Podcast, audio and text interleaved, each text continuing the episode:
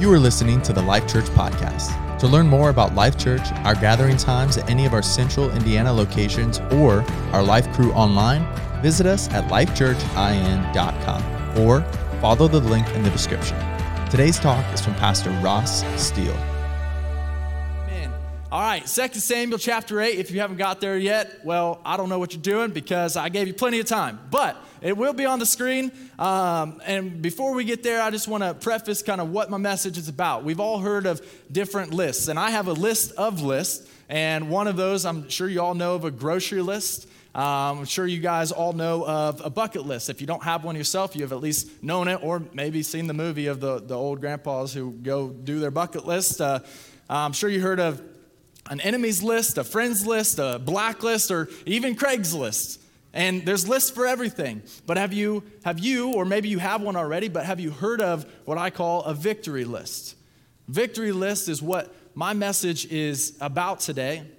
And it's the very thing that God, I believe God wants us to think about this morning.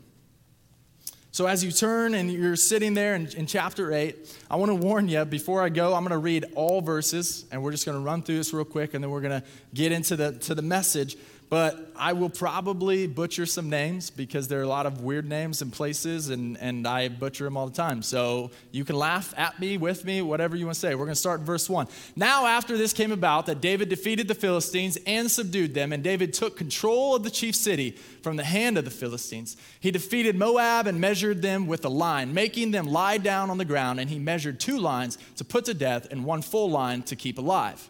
And the Moabites became servants to David, bringing tribute. Then David defeated Habad, no, that's not right. Hadadezer, the son of Rehob, uh, king of Zobah, as he went to restore his rule at the river. David captured him from 1,700 horsemen and 20,000 foot soldiers. And David hamstrung the chariot horses and reserved enough of them for 100 chariots. When the Arameans of Damascus came to help Hadadezer, king of Zobah, David killed 22,000 Arameans. Then David put garrisons among the Arameans of Damascus, and the Arameans became servants to David, bringing tribute. And the Lord helped David wherever he went. And he took the shields of gold, which were carried by the servants of Hadadezer, and brought them to Jerusalem. From Betah to Berothai, cities of Hadadezer, King David took a very large amount of bronze. Now then, now when Toi king of Hamath, heard that David had defeated all the army of Hadadezer, Toi sent Joram, his son, to King David to greet him and bless him. Because he had fought against Hadadezer and defeated him, from Hadadezer had been at war with Toi, and Joram brought with him articles of silver, of gold, and of bronze. King David also dedicated these to the Lord with the silver and gold that he had dedicated from all the nations which he had subdued from Aram and Moab, the sons of Ammon and the Philistines and Amalek, and from the spoil of Hadadezer, son of Rehob, king of Zobah. So David made a name for himself when he returned from killing 18,000 Arameans in the valley of Salt. And he put garrisons in Edom. And all Edom he put garrisons. And all the Edomites became servants to David. And the Lord helped David wherever he went. So David reigned over all Israel, and David administered justice and righteousness for all his people. Joab, the son of Zeruiah, was over the army, and Je- Jehoshaphat, Jehoshaphat, the son of Ahilud, was recorder. Zadok, the son of Ahitub, and Ahimelech, the son of Abiathar, were priests, and Seraiah was secretary.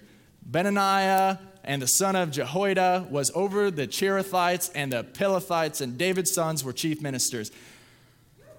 That was that's the word of the Lord. Okay, that's it. That's the message. Uh, no, I'm just kidding. It's not the message. I got a lot here, and I know it was a lot, but I'm to break it down for you. And never name your kids any of these names. Just don't. I will not, uh, well, unless Kelsey told me otherwise, but I will not be naming my kids these names. Uh, they might get made fun of, but it's okay. It's the Lord, it's the word of the Lord. We're going to rejoice in it. Um, but here we are. Do you see what God has actually given us here? He's given us a victory list.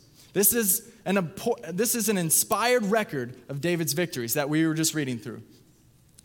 Not long after we met David, back in 1 Samuel chapter 16, when he was first anointed, we learned that David was a great warrior. And, and, and, and a couple weeks ago, we talked about how he wasn't going to, going to build a, ta- a, temple for the Ark of God because he wanted a man of peace, which is going to be his son Solomon. But here we are. He's a great warrior. We already know this. And ever since that time, we've heard about David's various victories. But we've never really had a list like this before. So, now in terms of understanding this chapter, let me point out a few things that I would like you to notice with me. In terms of geography, the extent of these victories were very, very broad. The, the list of nations or kingdoms that were given here in chapter 8 covers a really good chunk of the real estate that we talk about here in, in, in and around Jerusalem. The Philistines lived to the west and southwest along the Mediterranean coast. The Moabites and the Edomites lived to the south southeast, and east, and Damascus, Zobah, and, and Hamath are to the north and northeast. So, why is he fighting against his neighbor? What, is, what are the reasons for this? And it doesn't exactly tell us this here, here in the text today, but there are enough clues in the, con, in the context to indicate that these nations were hostile towards David. We know he's a great warrior, and if any great warrior, any surrounding cities are going to want to take him out and want to be against him. So, what he does instead is he goes and takes them out. He's not going to give them a chance. We've known from 1 Samuel that the Philistines have needed to be subdued, and verse 3 tells us that Hadadezer was attempting to expand his power base in the region. But it's clear that to almost every point of the compass, David is going forward in victory. Time after time after time, victory, victory. Second, in terms of success, the extent of these victories were comprehensive. Notice that David didn't simply just repel or rebuff these, these foreign armies, he, he dealt a severe blow to these nations. In verse 1, I'm going to run through these. He took control of the chief city. In verse 2, uh, he took the two lines, he took a third. The two lines being, uh, and then one full line. So he's taken two thirds of them and basically just killing them. Uh, he took all their horsemen, the foot soldiers, the chariot horses. He took uh, garrisons. Garrisons are just forts. So he put forts basically for him and his army all over. Uh, and he, he continues to do that in Edom and all over the, all over the Edom city. In verse 7, he, he took the shields of gold. He took all their wealth. So the gold, the bronze, the silver. We see that in 7. And in verse 8, the large amount of bronze. And in verse 10, uh, silver, gold, and of bronze. So there can be no doubt that David's victories were comprehensive. We see the victory, we see the gain, we see, we see the, the, the, the fruits from these victories. And third, in terms of notoriety, the extent of these victories was far reaching. Two verses here give us an indication of how the word spread, how the word had spread about David's victories. We, we read in verse 13 today he made a name for himself. So we already know that, that people are, are recognizing. It's in the word that we're reading today. So therefore, everybody around has already recognized that he's making a name for himself. That David's victories over the 18,000 Edomites, it was well known within the region. And in verses 9 and 10, we also hear about uh, the, the king, Toi, he, how he, he hears about David's victories over Hadadezer, the king of Zobah, and he sends his son, Joram, to be a diplomatic, uh, really just on a diplomatic mission to David. And we read in those verses of 9 and 10 that, uh, that Toi was very pleased that his old enemy, Hadadezer, had been crushed. And of course, Toi was very wise to show that he was for David and not against David. Now, as we think about the importance of chapter 8, we would be remiss if we missed the emphasis the author gives us here. Do you see the one phrase that is repeated in this chapter? It's at the end of both verses 6 and 14. And I, I uh, highlighted it here for you. Maybe? Go to 6. Alex, can you help me out, brother? Hey, by the way, what you guys don't see behind the scenes is all our teams in the production. So let's give it up real quick to Alex and Ethan back there helping us out. Uh, so here we go at the end of verse 6 and 10. And the Lord helped David wherever he went. And verse 14, and the Lord helped David wherever he went. You see, first and foremost, above all things, that this chapter is not a record of David's victories, but it's a record, it's a record of God's victories. He may use David in it, but really they're, they're God's victories over David's enemies. And if that's true, then we, then we must look at and listen to an amazing connection, courtesy of the Apostle Paul in 1 Corinthians. The sting of death is sin, and the power of sin is the law. But thanks be to God who gives us the victory through our Lord Jesus Christ. Like David, has God given you victory? If your faith is in Jesus, if you've trusted in Christ as your only hope, then He has, and He is, and He will. What kind of victory does God give us by grace through faith? He gives us the victory of Jesus. And it's not limited to a number of things I have here on the screen sin, victory over sin, victory over death, enemy, self, despair, meaninglessness, fear, unforgiveness, greed, jealousy, hopelessness, lust, world, purposelessness, whatever it is. This list is not limited to this list, but these are some great things that I believe everybody in this room has dealt with at one time or another, and maybe still are today. But you have, because of the victory of Jesus, because of the victory on the cross, you have victory over all of these things and then some.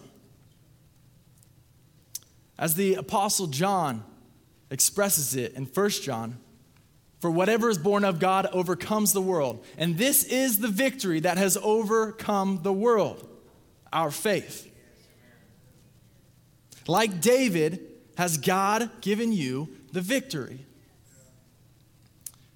Beginning with, with Christ's victory over the power of sin and death, do you recognize that the smaller victories that flow from that victory at Calvary? Do you recognize the victories that He's given you and I, not limited to, but these items in your home, in your family, in your marriage, in your workplace, relationships, finances, words, thoughts, desires? He gives you victory in these things. And as much as God gives the victory, God gets the glory. It's not about what we're doing, it's not about anything that we've done. It is all about what He has done. He gives us the victory, and we're going to rejoice in the victory, but we're also going to rejoice and we're going to give praise, and we're going to give praise to Him because He deserves the glory. I think one of the ways that we can glorify God in light of His victories is to do the very thing we find here in 2 Samuel chapter 8 you can write out a victory list. If you're taking notes today or even just have your phone, then you can, you can do this right now or, or after service at some point, but you can write out a victory list. Make some space, put it in there. Start writing out the things, making a list and adding to it over and over, re going through it, reading it over day after day after day, being like, hey, what, what has God done for me? Oh, I'm going to rejoice in this today. I'm going to rejoice and I'm going to be glad in it. Think about the things that God has helped you to overcome. Think about the challenges God has brought you through. Think about the prayers that God has answered. Write those things down and glorify God by acknowledging that He is the one who has given you the glory or the victory. And He will get the glory through that.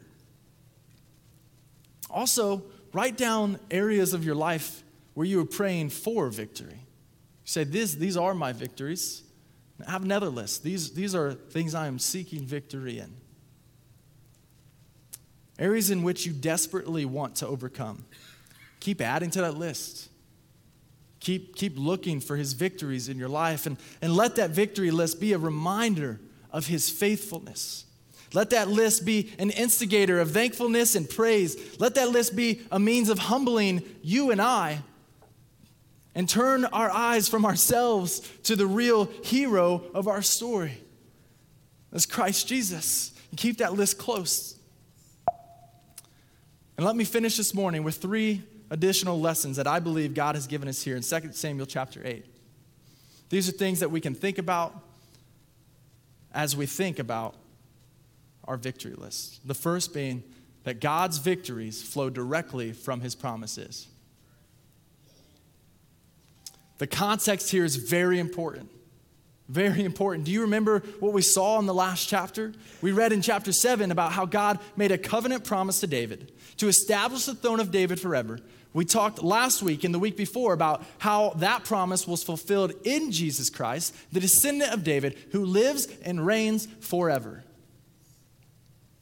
But we also talked last week about God's covenant promise to us in Jesus Christ. All of God's promises are fulfilled in some way in Jesus Christ. And if our faith is in Jesus as our only hope, then we are recipients of these promises. And why is this so important, though? Because as we go forward in faith, we need to know that God is not like some wishy washy ally who may or may not be there to have your back. You need to know that God will show himself strong in your life according to his unbreakable treaty with you. Like many treaties that the U.S. has made in the past, and Jesus, God has said to you, When you are attacked in any way, I will be there to fight for you. I will stand with you. You are not alone.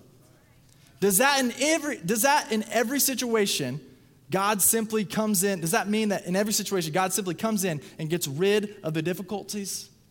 No, it doesn't. But he's always there supporting you. He's there re- reinforcing you, arming you so you can fight the good fight of faith. The second thing that we are reminded of here is that God's promises we fight.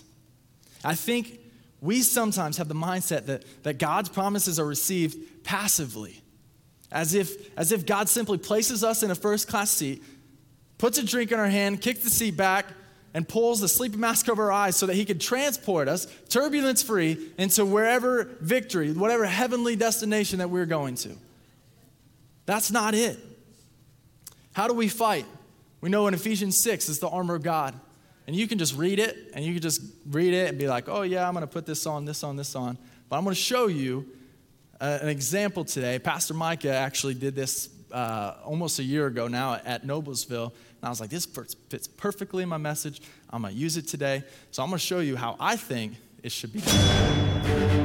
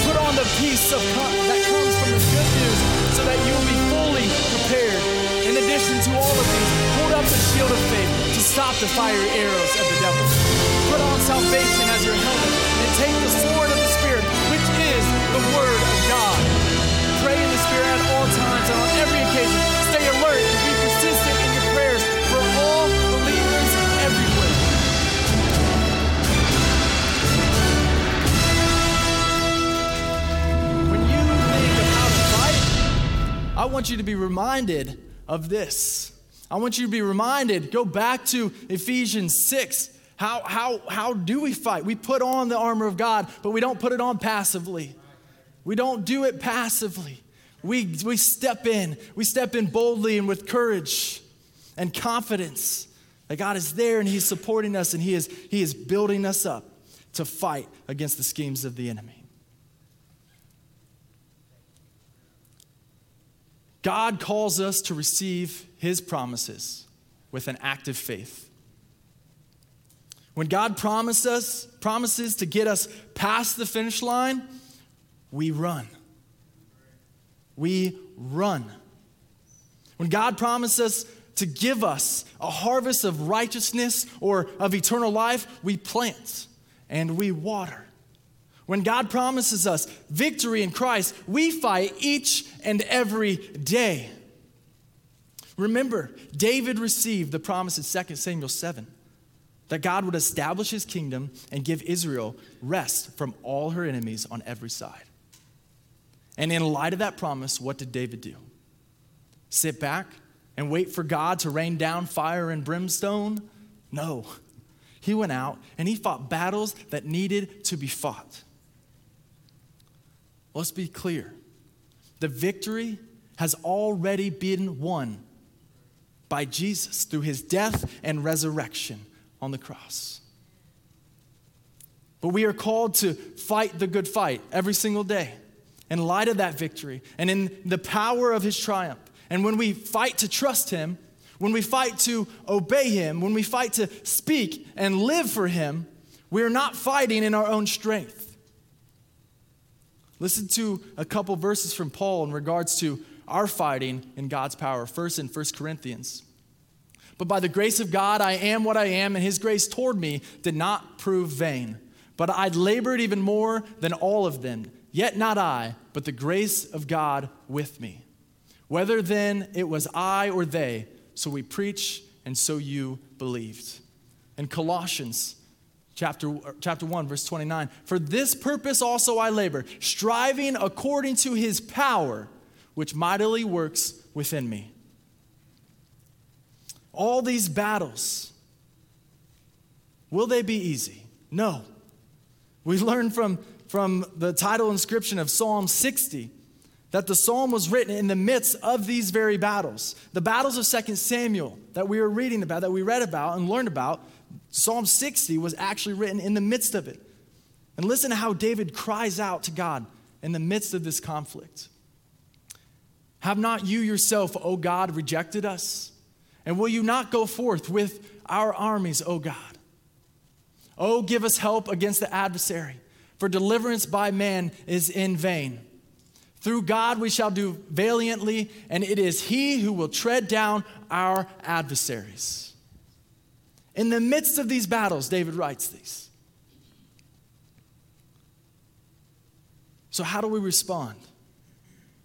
Finally, we respond by dedicating everything to Him. Everything to Him. What good thing do you possess that is not a spoil of the victories of God on your behalf? And if that's true, then we should gladly give all things over to God for his pleasure. David did that in verse 11. All the gold, the silver, and the bronze that he took as spoils of war, he dedicated to God. What does that mean? Well, a practical example of this is in actually 1 Chronicles 22, where we learn that these these precious metals were set aside so that they could be used by David's son Solomon when he constructed God's temple in Jerusalem. Have you set aside your time? Have you set aside your talents? Have, have you set aside your treasure for God, for His glory, and for His work in this world? This morning, as we wrap up, as we think about this idea of a victory list, I don't want us to miss the amazing statement the writer has given us here in verse 15. He says, So David reigned over all Israel, and David administered justice and righteousness for all his people. The message of this verse is central to the message of the book of Samuel. God installed a king over his people who would reign over them as he reigns over them justice and righteousness. What do these mean? It means David did what was right for his people.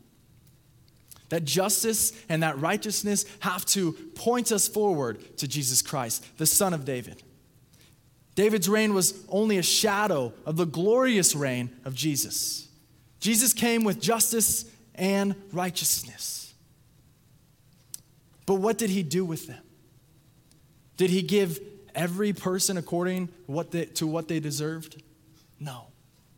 He took justice and righteousness and combined them with mercy and love to make a beautiful salve for needy sinners like us. He mixed it all on the cross and, and declared it justice will be satisfied here. Jesus was like David in that, in that he came as the king, as, as fought, uh, came as a king, as fought the battle that needed to be fought, and he won. And the extent of his victory is incomparable. Sin, death, the devil, the world were overcome by the power of the death and resurrection of Jesus Christ, our Lord. We want to follow him, bring our tribute to his feet, don't we? Shouldn't we? All of the victories in our life, they flow from the battle fought on that cross. Are you humbled this morning? Are you thankful this morning? Are you ready to give into your, your week looking to God to be your champion? Are you going into your week ready to identify and celebrate all of God's victories on your victory list? Don't let the week go by without recognizing the victories that God is accomplishing in your life every single day. The big and the small, they all matter. They all matter. And He should get our glory, He should get our praise in every situation. And when you see that, you are filled with joy and gratitude. And it prepares you in your faith to look for God each moment to be your champion. So, what comes next after today? What do we do with this message? Well, I gave you a couple things already. Write down your victory list, write down the things you're seeking victory in. But what I will tell you is this that in your list of things that you're seeking victory in, He has already overcome. And all you have to do is receive it. All you have to do is declare it. So, why am I even worried about this? Why do I have fear? Why do I hear these voices in my head? Why, why do I struggle with this temptation so much more than all the others? Why can't I lead my family as I'm supposed to? Why am I not a, a, a great coworker because I always am in deceit and lying? And why do I struggle with all these things? Whatever it may be, whatever your walk is today, God already has the victory over it. He has the victory over it. For you and I, no matter what it is, past, present, future, it does not matter. That's the purpose of the cross. And our, all we have to do is we are what? Saved by grace through faith. There is action that we have to take on our, on our end. He may give us grace, but we have to, in faith, receive that. Speak against it. So, for anybody here in this house today, in the house of the Lord, we are going to rejoice and we are going to praise. But if you're seeking a victory, if, you're, you're, if you just feel like you're in a rut, you just don't know where else to go, you're stuck, it seems, well, you already have the victory.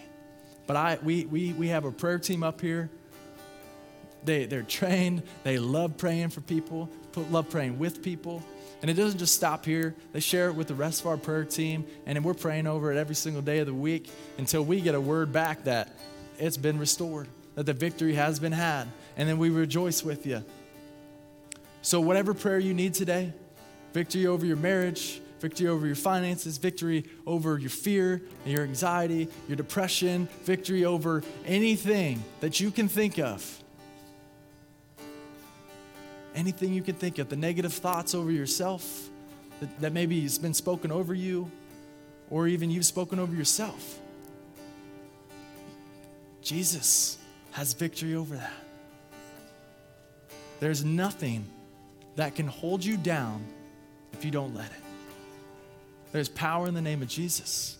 I shared that last week. There is power in the name of Jesus, and there is power in our words. So, what are you going to do today? What are you going to do this morning? When we get up to worship, are you going to stand there and, and, and worship, or are you going to come forward, recognize that we all need help and we all need prayer? We all need it. We all need a victory. So I encourage every single one of you to come up if you would. But I'm not going to force you. But the step you take forward to the altar is the most powerful step that you will take today and in this week. Because you're stepping forward saying, Satan, you no longer have power over me.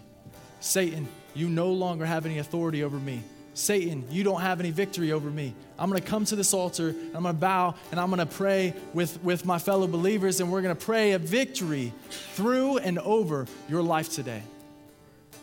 And if you believe that this morning, we're to rejoice because I believe it and I know it's true. The shame, the condemnation, the, the, the embarrassment that the enemy's trying to creep into your mind saying, no, don't go up there. You're going to be weird. You're going to you're going to you're going to stand out. No. That ain't that's not true because what happens when you come forward is we rejoice and we pray and we claim the victory. The victory is ours for the taking, but where are you today? Are you going to take it or are you just going to sit and suffer? Because you're not meant to suffer because Christ suffered for us already. If you were encouraged by today's talk, be sure to rate us, share with a friend, and hit subscribe on Spotify, iTunes, or wherever you stream your podcasts. Our mission is simple come to life, connect to grow, find your purpose, make a difference. Thanks for listening to the Life Church Podcast.